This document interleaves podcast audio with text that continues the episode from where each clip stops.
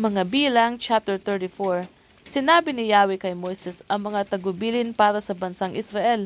Pagpasok ninyo sa kanaan, ang lupaing ibinibigay ko sa inyo, ang mga hangganan ng inyong nasasakupan ay ang mga ito.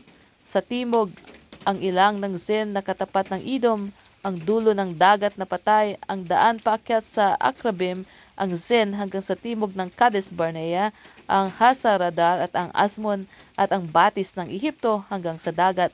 Sa kanluran, ang dagat Mediterranean, Mediteraneo, sa hilaga, ang bahagi ng dagat Mediteraneo, ang bundok ng Hor, ang Hamat, ang Sedad at ang Sipron hanggang Hasar Enan, sa silangan mula sa Hasar Enan hanggang Sepam, ang Ribla gawing silangan ng Ayin, ang baybayin ng lawa ng Seneret at ang, jo- Hor- ang Hordan hanggang sa dagat na patay. Ito ang hangganan ng inyong lupain.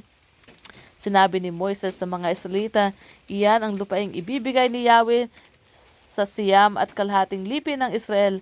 Ang partihan ay dadaanin sa pamamagitan ng palabunutan. Ang mga lipi ni Ruben, ni Gad at ng kalahati ng lipi ni Manases ay mayroon ng bahagi at nahati na sa kanilang sambayanan. Ito ang nasa silangan ng Hordan sa tapat ng Jericho. Sinabi ni Yahweh kay Moises, ang paring si Eleazar at si Josue na anak ni Nan ang mamamahala sa pagpaparte sa lupain. Pumili ka rin ng isang pinuno sa bawat lipi para makatulong sila sa pagpaparte ng lupain. Ito ang mga pinuno na napili ni Yahweh.